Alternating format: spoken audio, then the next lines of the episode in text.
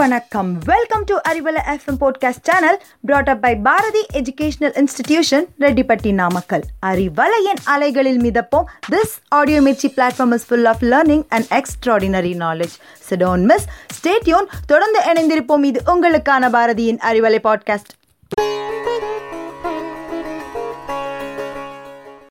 புத்தியுள்ள மனிதரெல்லாம் வெற்றி காண்பதில்லை.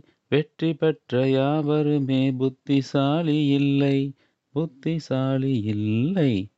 கண்ணதாசன் வரிகளில் எப்போதோ வந்த ஒரு கருப்பு வெள்ளை திரைப்படத்தில் நடிகர் சந்திரபாபு பாடி ஆடிய இந்த பாடல் ஏனோ என் நினைவுக்கு வந்து போனது. உண்மையில் வெற்றி பெற்றவர்கள் அனைவரும் புத்திசாலிகளா என்று கேட்டால் விடை சொல்ல யாரும் தயாரில்லை.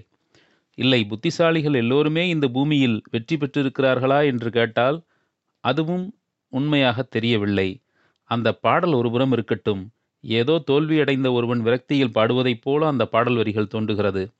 ஆனால் தோல்விகளின் குழந்தை என்று வர்ணிக்கப்படுகிற ஒருவர் உலக வரலாற்றிலிருந்து எப்பொழுதும் அழிக்க முடியாத தன் வாழ்க்கை வரலாற்றை பதிவு செய்திருக்கிற நல்ல கதைதான் இன்று நாம் காண இருக்கிற ஒரு ஆளுமையின் கதை.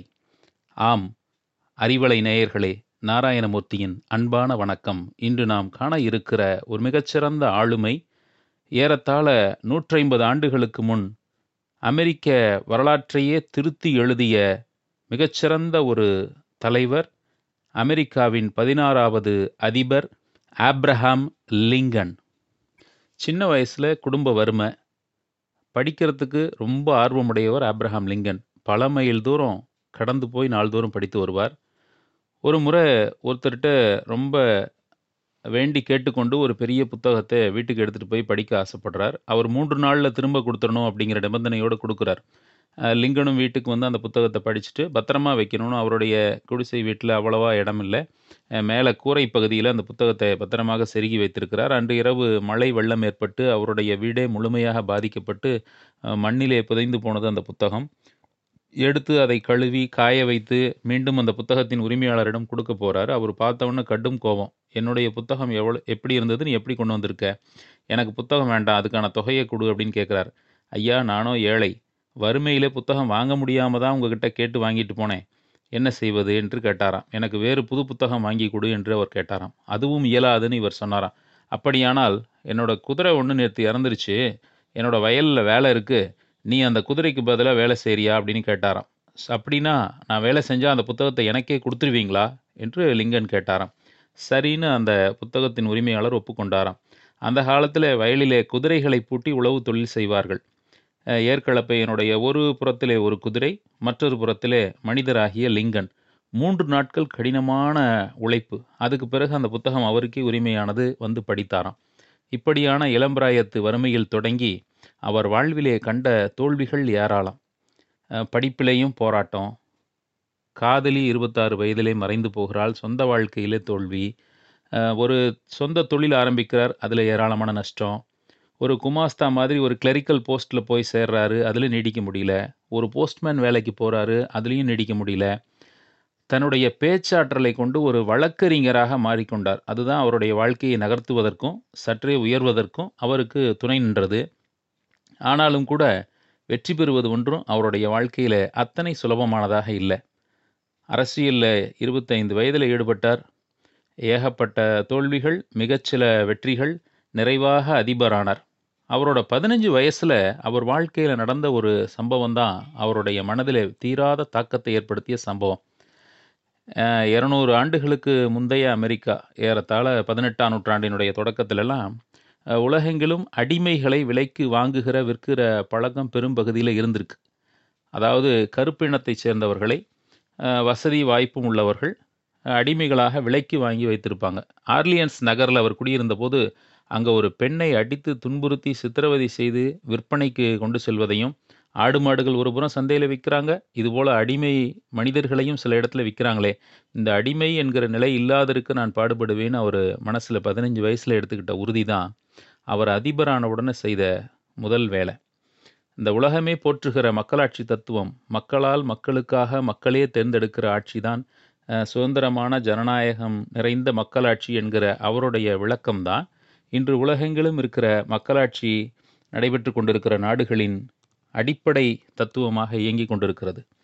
அந்த சம்பவத்தை மனதில் வைத்தவர் தான் அதிபராக பதவியேற்ற உடனேயே இரண்டே ஆண்டுகளில் அமெரிக்காவில் இருக்கிற அடிமைத்தனம் ஒழிக்கப்படும் சட்டம் இயற்றப்படும் அனைத்து அடிமைகளும் விடுவிக்கப்படுவார்கள்னு சொன்னார். வடபகுதி அமெரிக்காவுக்கும் தென்பகுதி அமெரிக்காவுக்கும் கருத்து முரண்பாடு உள்நாட்டு போர் வந்தது. இவருடைய அதிபர் வாழ்க்கை முழுவதும் போராட்டமாகவே அமைந்தது. ஆனாலும் அவர் தான் ஏற்றுக்கொண்ட லட்சியத்தின்படி அமெரிக்கா இன்று உலகம் போற்றுகிற மாபெரும் வல்லரசாக திகழ்வதற்கான விதையை சுதந்திரமான நாடு அமெரிக்கா யார் வேண்டுமானாலும் அங்கு வாழலாம் என்று இன்று நிலவுகிற நிலையை அன்றே தன்னுடைய ஆட்சியிலே முதல் விதை போட்டு நிலைநிறுத்தியவர் ஆப்ரஹாம் லிங்கன். அதனால தான் வரலாறு அவருடைய பெயரை மறக்காம நினைவில் வச்சிருக்கு. ஆப்ரஹாம் லிங்கன் அவர்கள் ஜனாதிபதியான பொழுது ஒரு உறுப்பினர் அவரை அவமானப்படுத்தும் விதமாக பேசினார். லிங்கன் அவர்களே உங்கள் அப்பா தைத்த செருப்பு இன்னமும் என் கால்களை அலங்கரிக்கிறது என கிண்டலாகச் சொன்னார். செருப்பு தைக்கும் தொழிலாளியின் மகன்தான் லிங்கன் என்பது நாடறிந்த செய்திதான். ஆனாலும் அதை கிண்டலாக ஒருவர் சொல்ல அதை லிங்கன் எதிர்கொண்ட விதம் அபாரமானது. அது என் அப்பாவின் உழைப்பின் சிறப்பையல்லவா காட்டுகிறது? ஒருவேளை பழுதடைந்தால் கொடுங்கள் நான் தைத்து தருகிறேன். அதே சமயம் எனக்கு நாடாளவும் தெரியும் என்றார் அமைதியாக. தன்னை அவமானப்படுத்துபவர்களை கூட கண்ணியமாக எதிர்கொள்ளுகிற மிகச்சிறந்த பண்பு நிறை ஆளுமை லிங்கன் அவர்கள். அவர் தன்னுடைய மகனுக்கு பயிற்றுவிக்கிற ஆசிரியருக்கு எழுதிய கடிதம் கூட உலகம் போற்றுகிற ஒரு பெரிய இலக்கியம் போல பாராட்டப்படுகிறது. தோல்விகளை கற்றுக் கொடுங்கள் என்று ஆசிரியருக்கு தன் கடிதத்திலே அவர் எழுதியதாக தெரிகிறது. உண்மையில் வாழ்நாள் முழுக்க தோல்விகளை துரத்தி கொண்டே இருந்தவர் வெற்றியை சுவைத்த பொழுதும் நிம்மதியாக இருக்க விடவில்லை இந்த உலகம். இரண்டாவது முறையாக அதிபராக தேர்ந்தெடுக்கப்படுகிறார். கருப்பின அடிமையை ஒழிப்பதற்காக அவர் மேற்கொண்ட நடவடிக்கைகள் வெகு சிலருக்கு கோபத்தை ஏற்படுத்தி இருந்தது. ஒரு நாடக கொட்டகையிலே அவர் மனைவியோடு நாடகம் பார்த்து கொண்டிருக்கிறார். இரண்டாவது முறை அதிபராக தேர்ந்தெடுக்கப்பட்ட சில மாதங்களில். அங்கே ஒரு நடிகராக இருந்த ஒருவர் துப்பாக்கியால் இவரை சுட்டு விடுகிறார் நேரம் மிகச்சரியாக இரவு பத்து மணி பத்து மணித்துளி. உலகம் பூரா இருக்கிற கடிகார கடைகளில் நீங்கள் பாருங்கள் புதிதாக விற்பனைக்கு வைத்திருக்கிற எல்லா கடிகாரங்களும் அதே நேரம்தான் இன்று வரை வைத்திருப்பாங்க. அது உலக சரித்திரத்திலே மறக்க முடியாத தருணமாகவும் ஒரு மிகச்சிறந்த அதிபரை சுட்ட நேரமாகவும் இருந்தது ஒரு காரணம்.